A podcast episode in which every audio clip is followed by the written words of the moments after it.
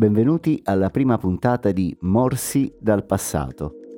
Un nuovo appuntamento ospitato qui sul Morso e che parla ovviamente di Apple.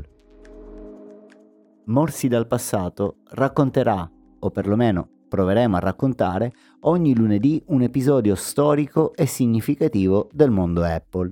L'idea è quella di interpretare gli eventi del passato con una chiave di lettura moderna. Come avrebbe detto Steve Jobs, infatti, i puntini vanno uniti guardando indietro e non in avanti.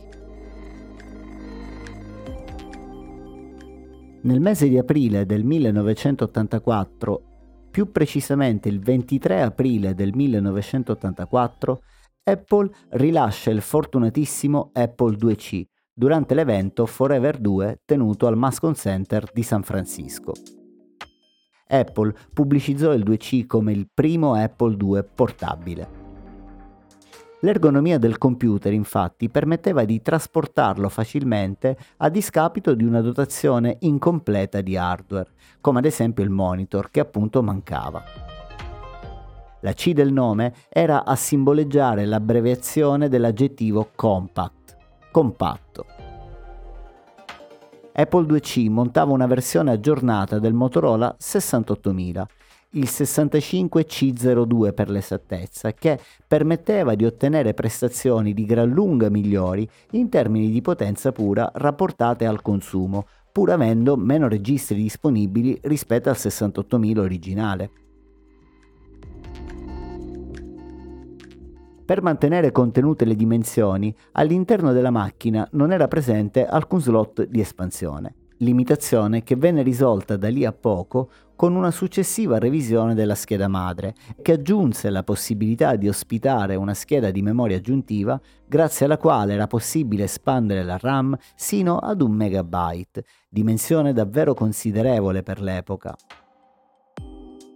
La macchina era dotata di un drive da 5 pollici e mezzo ed un connettore di interfaccia completo che gli permise di avere periferiche terze aggiuntive quali drive esterni e possibilità di pilotare espansioni varie.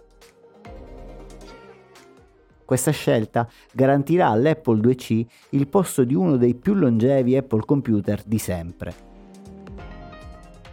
Il prezzo dell'Apple 2C era 1285 dollari, circa 3400 dollari oggigiorno.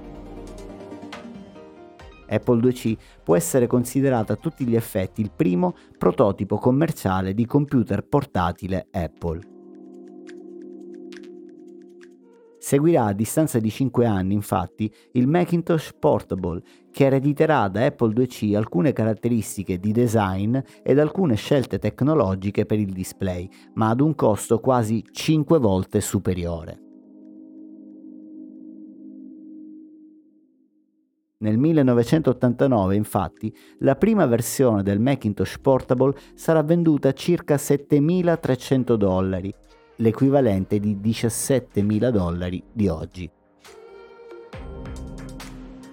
Insomma, la prossima volta che valuteremo l'acquisto di un nuovo MacBook dovremo pensare a quanto siamo fortunati rispetto ai nostri antenati di 35 anni fa.